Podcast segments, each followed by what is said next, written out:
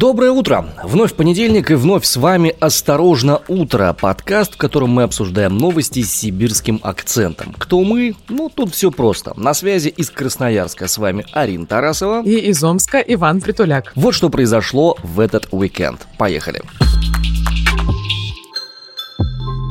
Информатора, который передал СМИ архив с пытками в российских колониях, объявили в федеральный розыск. В исправительной колонии номер 3 под Калугой несколько десятков заключенных перерезали вены. Об этом рассказывает адвокат одного из содержащихся под стражей.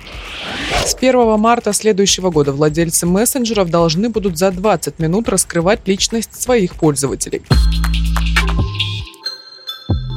Ну что, выходные прошли, и, честно говоря, выходные, они были такие насыщенные на события, такие развития получали истории, о которых мы говорили на предыдущей неделе, что просто диву даешься отсутствию логики у некоторых э, органов нашей власти. Вот, например, информатор правозащитного проекта «ГУЛАГу.нет» Сергей Савельев, который передал архив видеозаписи с пытками в российских колониях, его объявили в розыск. Его объявили в розыск. Да не в простой, а в федеральный. Совершенно верно, да. В настоящий момент Савельев находится во Франции, где попросил политического убежища, убежище. И вот буквально на выходных стали исследовать э, базы данных МВД и обнаружили, что там есть карточка на сайте МВД, в которой написано, что он разыскивается по статье Уголовного кодекса. В чем он именно обвиняется, там не указано. А вот я знаю, в чем он обвиняется. Э, объявили его в розыск из-за нарушений правил досрочного освобождения. Об этом пишет Rush Today со ссылкой на источники в силовых структурах. Кроме того, по факту публикации в СМИ видеоматериалов о пытках в российских колониях, которые мы видели в нашем телеграм-канале «Осторожно, новости» и во множестве других э, средств массовой информации возбудили уголовное дело по статье «Незаконное получение сведений, составляющих гостайну». Ой, какая прелесть! И вот, значит, то есть это у нас сведения, вот, составляющие у меня тоже столько, да? Людей столько пытают, эмоций касательно этой формулировки. А это да, гостайна да, да. у нас оказывается. И за ее разглашение у нас показывается наказание.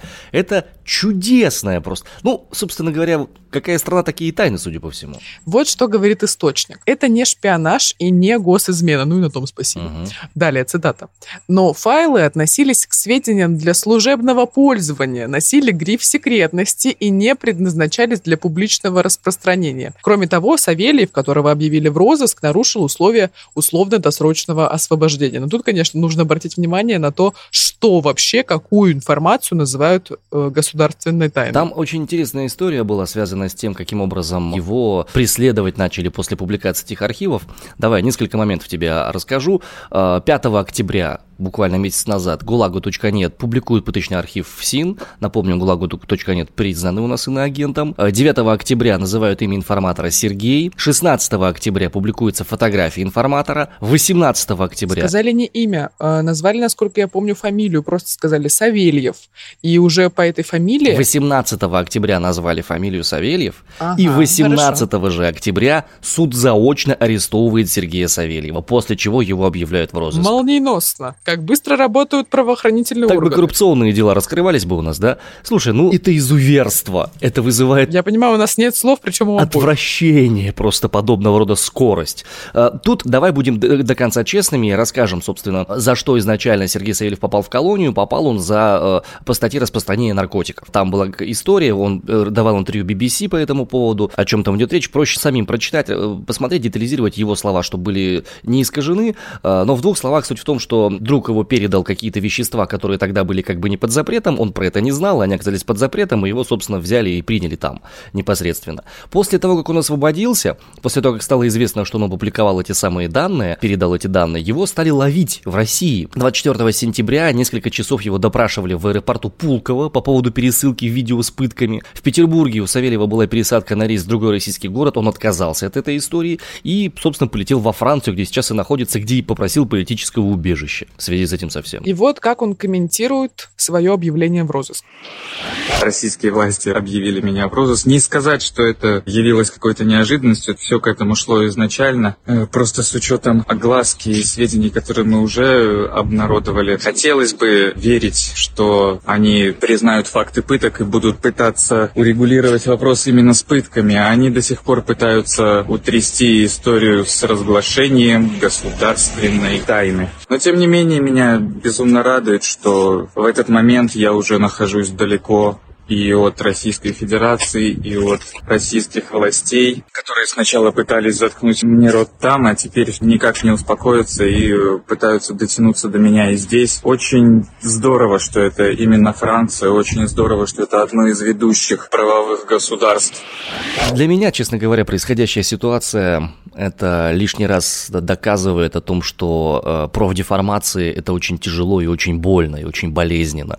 Люди, которые слишком долго проработали в органах подавления, управления и легализованного государственного насилия, э, есть ощущение, что у них есть сложности с принятием каких-то нравственных решений. Ну, это субъективно мое ощущение, я его никому не навязываю, да. Но то, что вместо глубинных и детальных расследований этих самых пыток человека объявляют в розыск за разглашение информации об этих пытках, это говорит о том, что что-то глубоко-глубоко прогнило в сознании некоторых людей. У меня, знаешь, сегодня в целом утро не из приятных, но когда я э, ехала на студию и читала новость о том, что его объявляют в розыск за разглашение государственной секретной информации, гостайны так называемой, оно как бы стало еще хуже. Потому что, ну, я вот, знаешь, я это читаю, думаю, ребята, вы серьезно? Это может быть гостайна у нас? Типа, это могут быть действительно сведения для служебного пользования? Формулировка прекрасная.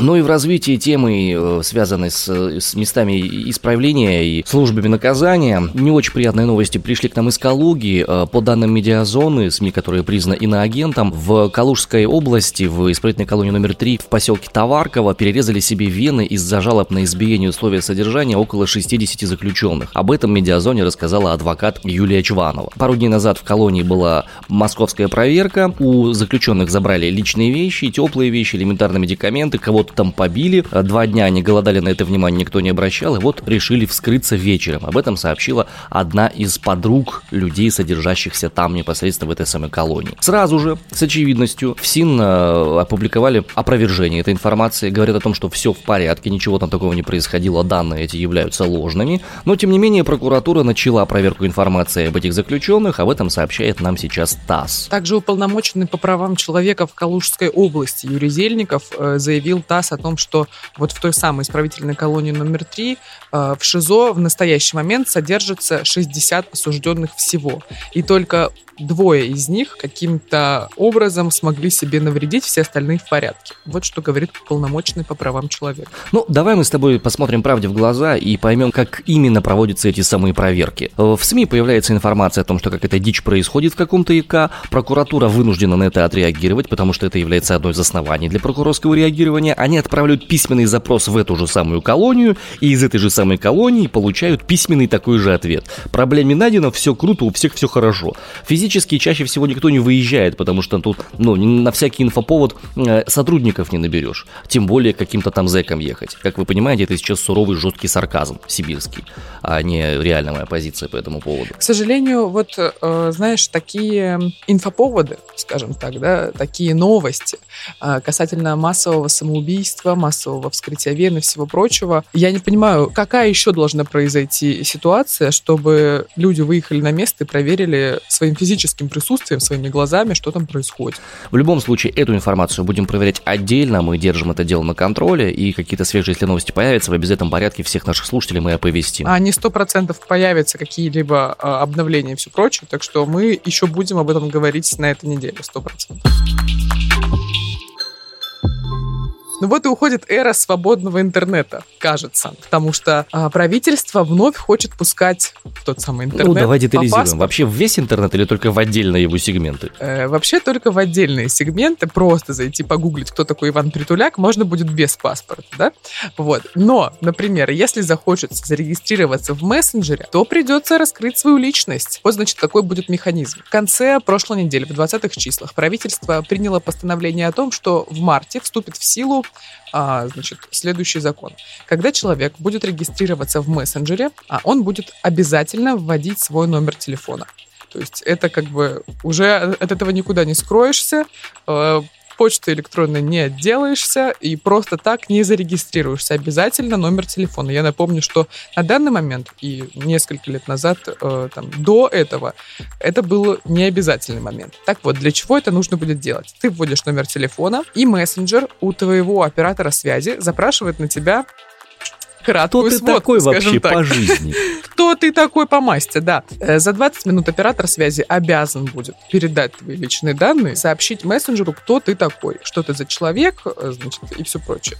Имя, Вот. фамилия и все такое, Да, да. имя, фамилия, ну, в общем, личные данные. В течение 20 минут это должно произойти. После этого успешного прохождения этой процедуры пользователь будет получать уникальный код идентификации, чтобы э, он вообще мог пользоваться мессенджером. Вот. И отдельным пунктом в постановлении указано, что если информация окажется неполной или недостоверной, мессенджер обязан отказать пользователю в предоставлении услуг. Ну, в общем, человек не сможет пользоваться мессенджером, если оператор связи даст о нем неполную информацию, потому что у него там, допустим, ее недостаточно, или информация будет недостоверной и так далее. Блин, мне кажется, все чаще и чаще э, большой брат начинает за нами следить. Такое вот ощущение. Я боюсь, как бы он себе глаза уже все-то не высмотрел, бедняга, что же ему так тяжело-то, ну. А, в общем, о тайне переписки можно смело забыть. Вообще, это одна из самых первых, по-моему, тайн, на которую благополучно все забили в нашей стране. А, к черту это все. Зачем? Э, э, Если вам нечего стесняться, то э, открывайте все, чего у вас там пишется в этих самых мессенджерах. Всю свою коммерческую информацию открывайте, личные данные, дикпики и все остальное. Эксперты говорят о том, что вообще это постановление ставит наши российские мессенджеры и компании в очень неконкурентоспособное положение Абсолютно. с Ну, иностранными. потому что они все бьют себе пяткой в грудь и говорят о том, что вот у нас там шифрование end-to-end, все круто, все замечательно. А смысл этого шифрования, если в любой момент товарищ майор может позвонить, спросить у мессенджера, а кто вот тут вот у нас зарегистрировался, вот это вот все, а переписочку мне покажите-ка его, пожалуйста, и до свидания. И вся ваша анонимность пошла к черту. Еще также эксперты отмечают, что компаниям это будет экономически невыгодно, мое любимое словосочетание, потому что нужно будет платить операторам связи, чтобы они предоставляли эту информацию. Потому что вот по словам экспертов, бесплатно они это делать не будут. Хотя тут у меня возникают, конечно, э, сомнения, потому что если как бы сверху скажут, что за 20 минут, пожалуйста, нужно будет выкатить э, личные данные любого пользователя, любого абонента, чьи данные у вас запросят, то как бы почему они будут это делать платно, мне непонятно. Ну, потому что для того, чтобы эта штука все работала, необходима определенная инфраструктура дополнительная. Места для хранения информации, места для передачи этой самой информации и так далее, и так далее. И нужно будет э, делать невероятно огромное обновление всем мессенджерам, которые примут вообще эту политику и будут так работать на территории России, чтобы, ну, отстроить все алгоритмы, чтобы все это работало и так далее. Ну, в общем, все больше и больше проблем мы себе придумываем. Закончить хочется э, фразой. Э, а что вы хотите? Отсутствие анонимности или полная блокировка Telegram на территории Российской Федерации? Итак, господа, тем событиям, которые произойдут сегодня, к сожалению, вынуждены анонсировать траурное событие. Дело в том, что э, сегодня, 25 октября, в Рязани пройдет прощание с э, рабочими, погибшими на пороховом заводе. Напомню, утром 22 октября в поселке Лесной Шиловского района на территории завода синтетических волокон произошел взрыв, погибло 17 человек. Взрыв произошел из-за нарушения технологического процесса в цехе по производству пороха. Там была сложная история. В общем, в ходе изучения причин взрыва установили, что на конвейерной ленте по отгрузке пороха произошло замыкание, что привело к моментальному воспламенению и мгновенной практической детонации. Собственно, по факту этого взрыва было возбуждено уголовное дело. Ну и понедельник, 25 октября, то есть день сегодняшний в Рязанской области, это день траура в связи с гибелью людей на этом самом заводе. В поселке Лесной ввели режим чрезвычайной ситуации. Тела очень сложно было опознать, потому что порох взорвался сильно. Ребят хоронят в закрытых гробах. 17 человек там погибло, 17 рабочих, которые на этом производстве работали. И вот сегодня будет э, прощание с погибшими в пороховом цеху. В местном доме культуры принесут туда закрытые гробы, чтобы жители могли проститься с ними. Очевидно, что там родственники, друзья и прочее, прочее, потому что поселок сравнительно небольшой, и тем не и вот такая трагедия произошла. Губернатор региона Николай Любимов уже отметил, что семьям погибших будет выделен м, 1 миллион рублей, каждой семье по 1 миллиону рублей. А, И мы, конечно же, присоединяемся к соболезнованиям и надеемся, что таких событий будет меньше, а лучше бы, чтобы вообще их не было. Thank you. В финале нашего выпуска по традиции ищем что-то более светлое, более, более позитивное. И, слава богам, есть, есть подобного рода новости. Новость на этот раз из моего родного «да». Ваня за этот инфоповод бился несколько дней подряд. Ну давай же, рассказывай. Я, вы себе не представляете, я буквально как рыцарь в сияющих доспехах бился за инфоповод из моего города. Там на выбор было несколько. Первый инфоповод был в том, что в нашем городе в выборах мэра будет принимать участие этот э, паук из Ой, коррозии он металла. вставил это сюда. Yes. Давай Но уже про новость свою э, бабу- получше, бабушку, да. не про твою, конечно, но э, про- из твоего города. Светлана Чернова. Это женщина, которая в нашем городе очень-очень известна, бабушка, которая реально в нашем городе очень известна. А, У нее какая была история? Она 35 лет жила в приспособленной под жилище цистерне в моем городе, в Кировском районе. Кировский район такая большая промзона. В 86 году она переехала в эту самую э, бочку в ожидании того, что ей дадут квартиру. Еще при советах дело происходило. В плане в бочку. Вот ты написал эту новость в наш чат. Я не могу до сих пор понять, как она жила в бочке. Это типа дом на колесах или что? А, Нет, нет, нет, это не дом на колесах, это, как тебе объяснить, это цистерна, переоборудованная под жилье. Ну, я понимаю, что такое цистерна, но как в ней можно жить, я не понимаю. А, Там буржуйка, печка стоит, там окна прорезаны. Э, Звучит так, как будто я оправдываю житье в бочках. Нет, Вань, в прости, мы, разе. мы, мы живем при Иване Грозном. Нет, при Иване Грозном мы, слава богам, не живем, но на тот момент это был единственный способ найти хоть какое-то жилье. Люди жили в вагонах, которые сняли с рельсов и поставили где-нибудь там в степи. Ты ж не забывай, люди жили там, где придется. Вань, почему так произошло? Ну, потому что не было тогда возможности найти нормального жилья. Вместе с ней жило в подобных условиях еще около 15-20 человек, но все более-менее либо разъехались, либо там что-то с ними произошло. Она одна единственная последние два года жила чуть ли не в полном одиночестве в этой самой бочке. Вокруг начали делать ремонт, начали строить новые дома, ей, естественно, никакой квартиры там не досталось, потому что не очень сильно чиновники наши местные позаботились об этом процессе, и она последние два года жила без воды, практически без электричества, в общем, была очень-очень тяжелая ситуация. Об этом сделали наши омские журналисты сюжет, и про этот сюжет узнала блогерка одна. Очень интересно, из Москвы Елена Тришина ее зовут, и благодаря ее усилиям, этой самой нашей Светлане Черновой, этой бабушке, собрали денег, и она уже практически купила квартиру. Нет, Вань, я не понимаю, я сижу и пытаюсь осознать, как можно жить в цистерне. Светлана Чернова, по данным мэрии Омска, стоит в очереди на жилье с 2002 года. Сейчас она находится на 11 221 месте. Не имеет никаких жилищных льгот, к сожалению, да. А вот блогер Елена Трешина организовала сбор денег и приобрела квартиру. Чернова стала собственницей квартиры. Квартира стоит порядка 2 миллионов. Дом постройки 2012 года. Рядом березовая роща, магазины под рукой. Собрали почти 2,5 миллиона рублей. 150 тысяч рублей на мебель и технику. Закупаются. Блогерка э, отчеты обо всем публикует у себя в Инстаграм. Всем все видно. Светлана очень довольна. Все, у всех все хорошо. Кроме, пожалуй, некоторых омских СМИ, которые поспешили выставить эту самую покупку квартиры как заслуги омской мэрии, что на самом деле таковым, как вы понимаете, не является.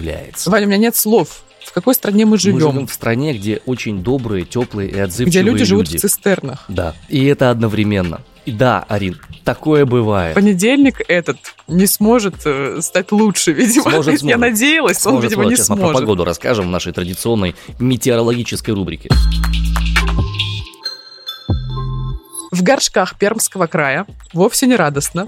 Там уже зима, почти плюс 3 и пасмурно на улице. В Рожках Кировской области тоже прохладно, плюс 4, но зато небо ясное и солнечное. А вот в рожках или в рожках, потому что некоторые люди называют рожки рожками, а некоторые рожки рожками. Арин, э, мне нравится то, что ты очень глубоко исследуешь эту тему. Я думаю, что, в принципе, ты можешь написать по этому поводу некую научную работу. Ударение в слове «рожки». Нам нужно сделать э, спецвыпуск на эту тему, я Давай, считаю. я за. Вот вперед, жги в этом направлении. Я бы на месте рассказал, что происходит в самарском Новорысайкино. А там вообще-то минусовая температура уже. Синоптики обещают снег и минус один, а это Самарская область. Все, зима пришла. Вы слушали подкаст «Осторожно, утро». Эту неделю, новую неделю, 25 октября, встречали с вами Иван Притуляк из Омска. И Арина Тарасова из Красноярска. Слушайте нас на всех подкаст-площадках Яндекс Музыка, Castbox, Apple подкасты, Google подкасты, Spotify и другие, где вы слушаете аудиоформаты. Встречайте с нами новый день и будьте в курсе всех новостей. Пока-пока. Адью.